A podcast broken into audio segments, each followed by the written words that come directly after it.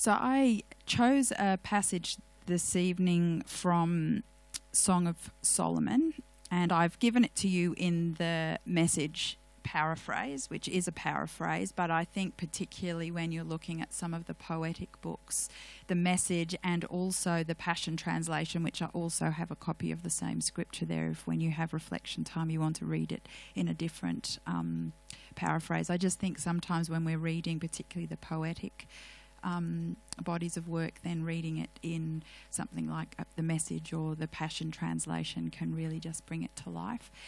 Um, I did want to just preface my sharing with you from Song of Songs, just with a few thoughts around how we approach this book. Um, I think that a lot of people look at the book of Song of Songs only as an allegory around the way that God is in relationship with his people, both Israel and us as a church, or the church. And certainly the New Testament makes enough references to Christ and the church as being the bridegroom and the bride for us to be able to um, justify looking at this book partly in that way. Um, but this book is also the intimate look at um, the natural relationship between a husband and wife and celebrating sexual intimacy. And so I think when we're looking at a book like this, we just have to be careful we don't read too much into it. Um, but having said that, and with that kind of disclaimer, I still feel that there are some truths for us when we're looking at um, our intimacy with the Lord um, that I think are relevant to us. So I just wanted to say that, though, that I think we can't just look at it as an alleg- allegory. Like it, it is also um, the celebration of the physical union be- between a husband and wife. So. Um, so what I will do is I will just read it through, and then I've kind of broken it down into chunks in keeping with the way that this the message does it, because the message doesn't label every verse; it kind of chunks them down um, into a couple of verses at a time. But let's read it through together, and then um, I'll just bring out a couple of things that really stood out to me. I've scribbled all over my piece of paper. Um, so it says this: Look Listen, there's my lover. Do you see him coming? Vaulting the mountains, leaping the hills. My lover is like a gazelle, graceful like a young stag, virile. Look at him there, on tiptoe at the gate, all ears, all eyes, ready. My lover has arrived, and he's speaking to me. Get up, my dear friend, fair and beautiful lover, come to me. Look around you. Winter is over. The winter rains are over, gone. Spring flowers are in blossom all over. The whole world's a choir and singing. Spring warblers are filling the forest with sweet arpeggios. Lilacs are exuberantly purple and perfumed, and cherry trees fragrant with blossoms. Oh, get up, dear friend, my fair and beautiful lover, come to me. Come, my shy and modest dove, leave your seclusion, come out in the open. Let me see your face. Let me hear your voice, for your voice is soothing, your face is ravishing. This is a dialogue, obviously, so this is now the woman responding. Then you must protect me from the foxes, foxes on the prowl, foxes that would like nothing better than to get into our flowering garden. My lover is mine, and I am his. Nightly he strolls in our garden, delighting in the flowers, until dawn breathes its light and night slips away. Turn to me, dear lover. Come like a gazelle, leap like a wild stag on delectable mountains. so, if we just look at um, verses 8 to 10 to start with, I'm going to juggle my bits of paper here. I the first thing that struck me when I was looking at this scripture is this p- picture of the bridegroom's pursuit, and I was thinking about that in terms of how God pursues us, um, and. I think that the foundations for us when we think about coming closer to the Lord or we think about growing in intimacy in our relationship with Him and knowing Him more deeply is first and foremost that Jesus moved towards us. That he came as God, Emmanuel, not as one that is far off, but as one who came to us.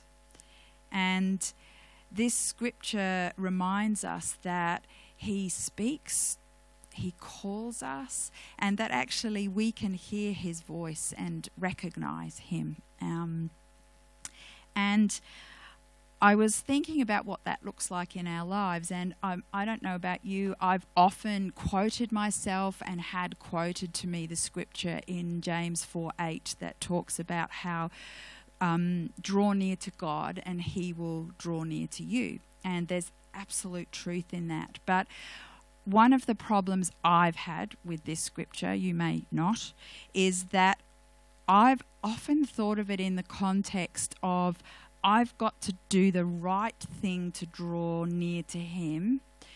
Um, and that if I somehow fail in that, if I fail in doing the right things, that somehow then God will stay at a distance from me. And so I just um, I guess looking at this whole idea that He does pursue us, that He does draw near to us. This passage in James, I think, needs to be put in its context. In James says to his readers, after he said, Draw near to God and, and he will draw near to you, he says, Cleanse your hands and purify your hearts. And so this passage in James is actually in the context of repentance. So it's this idea that as we repent and what, come close to the one who can cleanse us, because we can't purify our hands or our hearts by ourselves, we are not able to do that. Um, this idea of drawing near to Him in repentance, for Him to wash us clean, is what that scripture's talking about. It's not kind of talking like a brownie point system. Does that make sense? So I've often looked at that scripture and I've thought, right, the reason, and sometimes there will be reasons of unresolved things in my life as to why God seems distant. It's not that he is distant, but he seems distant. Um, but I've often looked at it in terms of uh, I, if I've done all the right things and I've drawn near to God, then He will draw near to me. And I just wanted to challenge that thinking in my own life and also yours that God does draw near to us, that He is close to us. And just, I just love that picture of.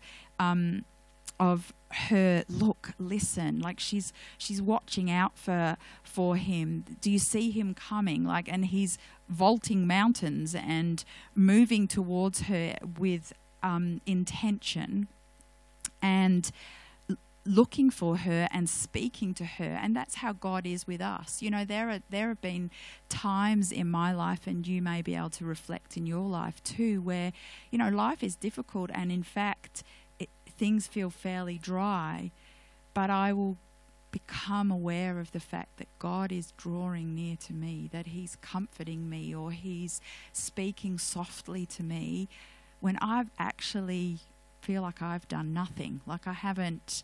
Um, I haven't done all the right things and done my 30 minutes of quiet time and put on my worship music. And, you know, I can think of numerous times in my life where God has just shown up in a tangible way, even though I've not been doing the stuff.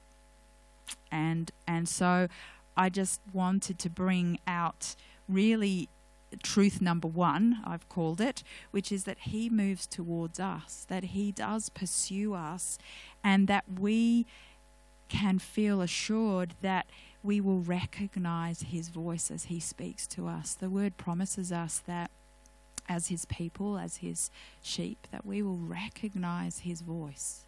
Um, and I think that that's a really important uh, thing to remember in various seasons of our life that, that he does pursue us. And then in this next passage of scripture, in um, the verses 10 to 14, there are a number of things that jumped out at me then. But the first is this repetitive, he does this twice, where the, the bridegroom says, Get up, come to me. Um, get up, my dear friend, and come to me. And so I love that this is a really tender invitation. So he describes her as his friend, his lover, his beauty. It, there wasn't like this barking of an order of "get over here now, woman." Like it was a, it wasn't this just this really tender invitation, and the Lord issues the same tender invitation to us that he whispers to us come come near get up and come to me um, i know i've said multiple times but i i love um, the message paraphrase of matthew 11 where he talks about come to me, get away with me, recover your life, keep company with me. And I feel like it's that same invitation that's being offered here of come to me. And so our action of drawing near to the Lord is in direct response to his affection for us, that he's issuing this affectionate invitation to us to just come, get up, come, come to me, come and be with me, arise and come to me. But I, I feel like I don't know if you find this, but in in the context of looking to pursue intimacy with the Lord, there are often times for me where I get really stuck on how far off that I feel, like how um, how far how I fall short of that. I think, and I was reading uh, Philippians recently, um, and I'm just going to read this in the Passion Translation for you. Uh, it, I mean, it's a familiar passage of Scripture, but I really love the imagery that's used in the Passion Translation of this. So it's Philippians 3 12 to 16. And this is Paul speaking. I admit that I haven't yet acquired the absolute fullness that I'm pursuing but I run with passion into his abundance so that I may reach the purpose that Jesus Christ has called me to fulfill and wants me to discover. I don't depend on my own strength to accomplish this. However, I do have one compelling focus. I forget all of the past as I fasten my heart to the future instead. I run straight for the divine invitation of reaching the heavenly goal and gaining the victory prize through the anointing of Jesus. So let all who are fully mature have this same passion. And if anyone is not yet gripped by these desires, God will reveal it to them. And let us all advance together to reach this victory prize, following one path with one passion. I just I love the description of that, and it, that's all in the context of knowing Jesus. Um, but you know, the thing for me when I think about the areas that are getting stuck on how far short I fall of this desire for more of a fullness in my relationship with Him, I, I just um, just really struck by the fact that somebody like Paul, who describes himself earlier in this passage, if anybody has any reason to boast, he has it. You know, he fulfilled all the criteria. Um, I mean, he describes, um, you know, all of his Jewishness and his circumcision at the right time and all the study he's done and all of those things. And yet, Paul still says, I admit that I haven't yet acquired the absolute fullness that I'm pursuing, but I run with passion into his abundance. And so I, have just, I guess, been thinking about that in my own life. How does that present for me when I'm feeling like I'm falling short or I'm thinking I'm just, God, why would you? I've had a few times in the last 12 months in particular where I've found myself saying to him, I don't know why you'd show up in any kind of tangible way because I've really done nothing to pursue you this week. I feel so far short of what I think would categorize actually being able to really encounter you in a fresh way. And one of those times was earlier this year when Marc Dupont was there and uh, was here, and Marc was talking about the glory um, of God and talking about some of the encounters that um, he'd seen around the world as God is really beginning to encounter his people um, again in really fresh ways. And I was just standing there. It was quite, a, I'd like it had been a quite a hard week at home, and thinking, well, God, I, I, I know that I've not I'm, not, I'm really dry, and I know that really I've probably not really done anything to deserve really an encounter with you. I feel so far short, but I'm just going to stand here. And really, I don't feel like it was a faith moment for me, even where I could say I was running with passion into his abundance. I was just really positioning myself for whatever trickle might come my way. And I'd have to say it's probably one of the most powerful encounters with God, like physically, that I've really ever had in my life. It was like electricity through my body. And I was really quite undone by it because I I just had thought, well, I don't really, I've, I've not earned the brownie points for that. I, um, but that's our God. That is who He is. And even sometimes when we don't really feel like we're running with passion. We're just managing to get one foot in front of the other in a kind of a plod. That's still moving towards him. Like it's still it's still moving towards him and and and he loves that. Like he loves that. That is so precious to his heart. And so there's this invitation for us um, to press on. Even the moments where we're feeling like I know I've shared this before, but when I was running the race that I ran last year, I didn't finish strongly. I had terrible cramps, like I barely got over the finish line, but I did actually get over the finish line. And I feel like sometimes we'll run and we'll feel like gazelles, maybe. Uh, but most of the time, it, it can just feel a bit ploddy, like, you know, we're just getting one foot in front of the other, but we're keeping pressing on.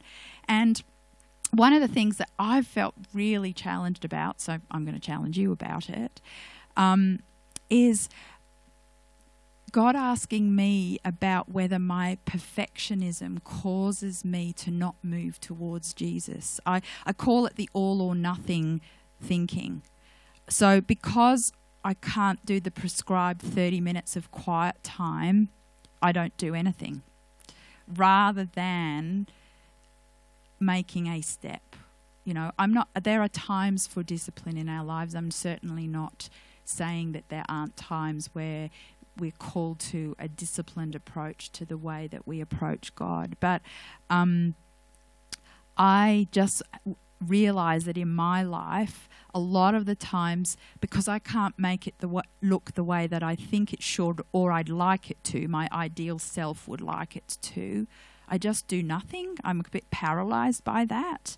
And so I don't think that God measures things the same way that we do. And um, sometimes what we'll have um, in the tank, so to speak, is just to be able to get one foot in front of the other, but to keep moving towards Him, to keep pressing on towards Him. And so, truth too from this, in terms of Him saying, Get up.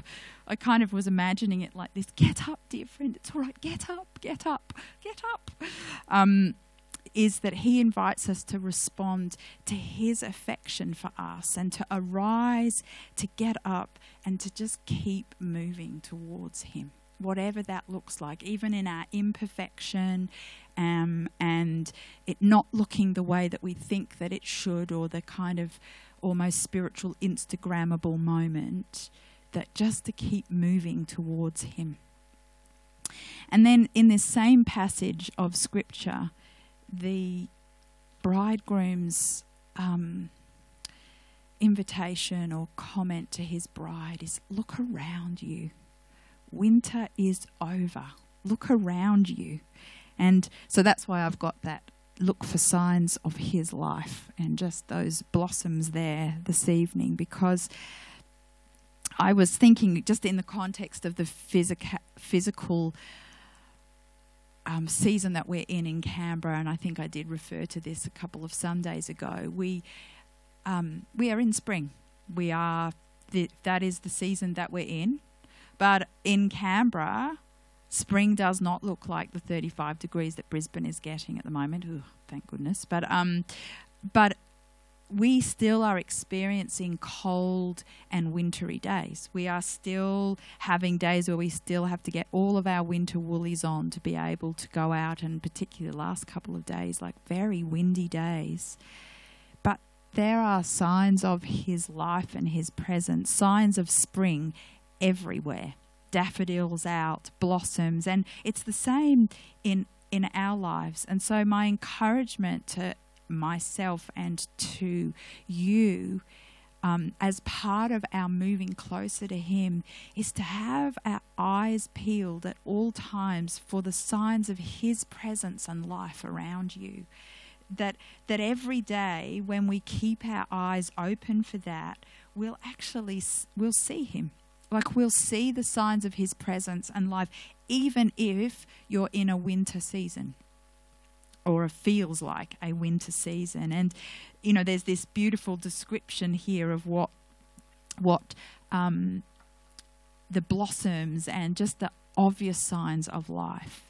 Um, for me, this looked recently like I'd had um, a week where I just felt um, I felt sad, and I had told the Lord that I felt sad, and somebody at church who doesn't know me particularly well, doesn't know my circumstances, came up to me last Sunday and handed me the most beautiful china mug with daffodils and irises all over it, stuffed full of, and I don't know how they could possibly know, except for God knew, my favourite T2 tea bags. I've got two favourite teas that I like from T2, and they were the only tea bags in there and for me, yes, that was a person with legs on who heard the Lord and did something. But that for me was like a sign of the presence, His presence in my life.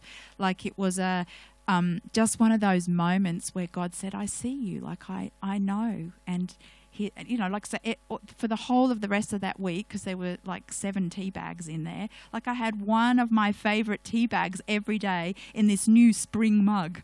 Like it was just beautiful. But those are the kind of details that God goes out of his way for.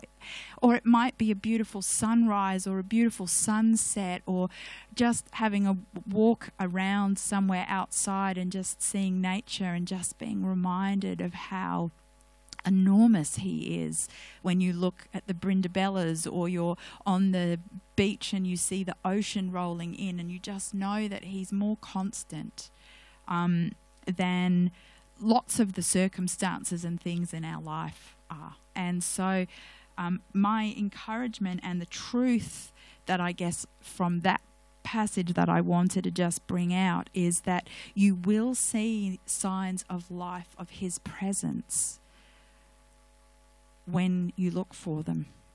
Like, be intentional. Start looking for and ascribing goodness to those moments because some of them will be kind of really in the ordinary of our day, but they are signs that He sees us and that He's there and He knows us.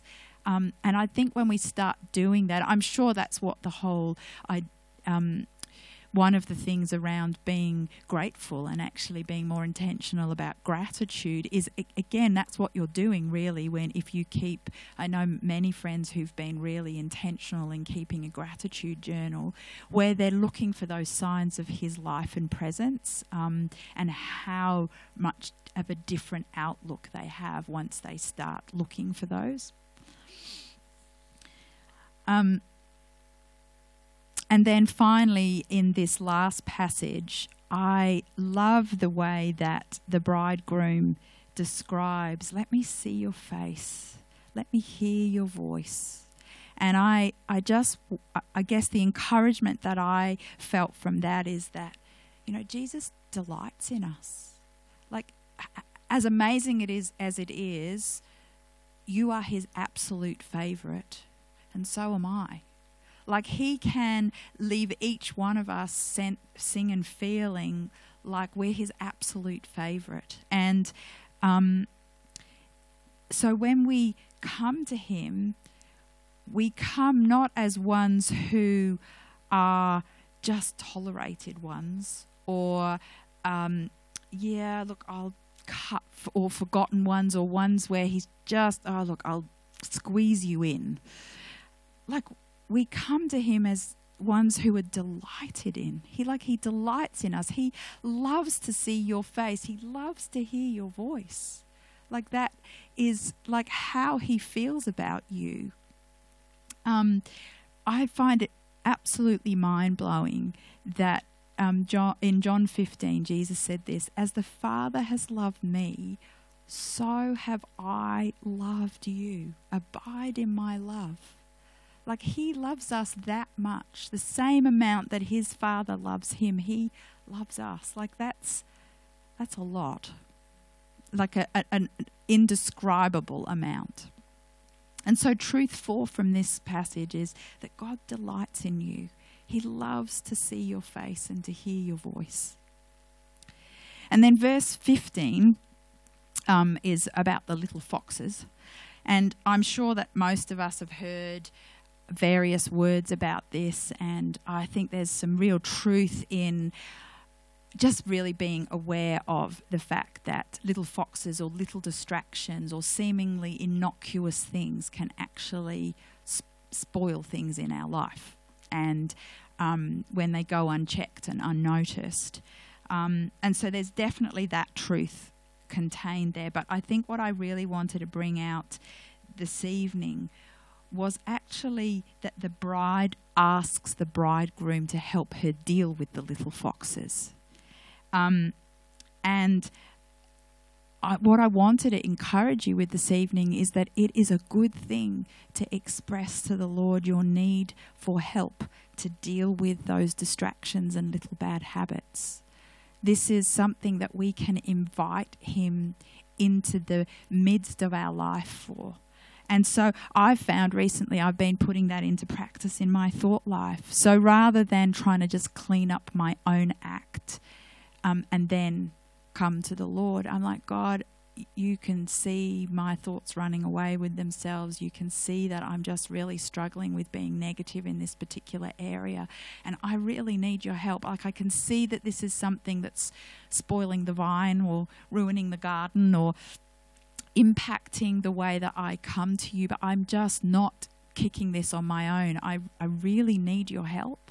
Um, and so I guess I felt that truth five for us was that we can ask Jesus to help us deal with those little foxes, those distractions, and those bad habits. That He doesn't mean for us to just kind of wrestle those through ourselves, and particularly when they're little things. I mean, I feel like maybe I'm better sometimes at taking the bigger giants to God, but actually He wants to be involved in even those things that. Um, the littler things that are distractions or hindering our closeness with Him. Um, and then the, my last one, truth six, is fairly short, really, but um, there's this is from verses 16 to 17, but the the words that really leapt off the page to me are I am my beloved's and he is mine. Or I, my lover is mine and I am his, the message paraphrase says. But um, and so truth six is that your identity is in belonging to him. That um, in our coming closer to him, uh, we do so as a posture of b- belonging to Him. Like we are a treasure to Him. And He is a treasure to us, of course, as well. But, um, but, but particularly that just really looking at it as our identity as being belonging to Him. So I'm just going to run back through them. I have got these written out on a piece of paper for you just to have um, a bit of a reflect on. But truth one, He moves towards us, He pursues us, and, and we are able to recognize His voice as He speaks to us. Truth two, He invites us to respond to His affection for us, to arise, to get up, and to keep moving towards Him. Truth three, you will see signs of His presence in your life when you look for them truth four. God delights in you. He loves to see your face and to hear your voice. Truth five, we can ask Jesus to help us deal with the distractions and the bad habits, those little foxes that are stealing from our relationship with Him. And truth six, your identity is in belonging to Him.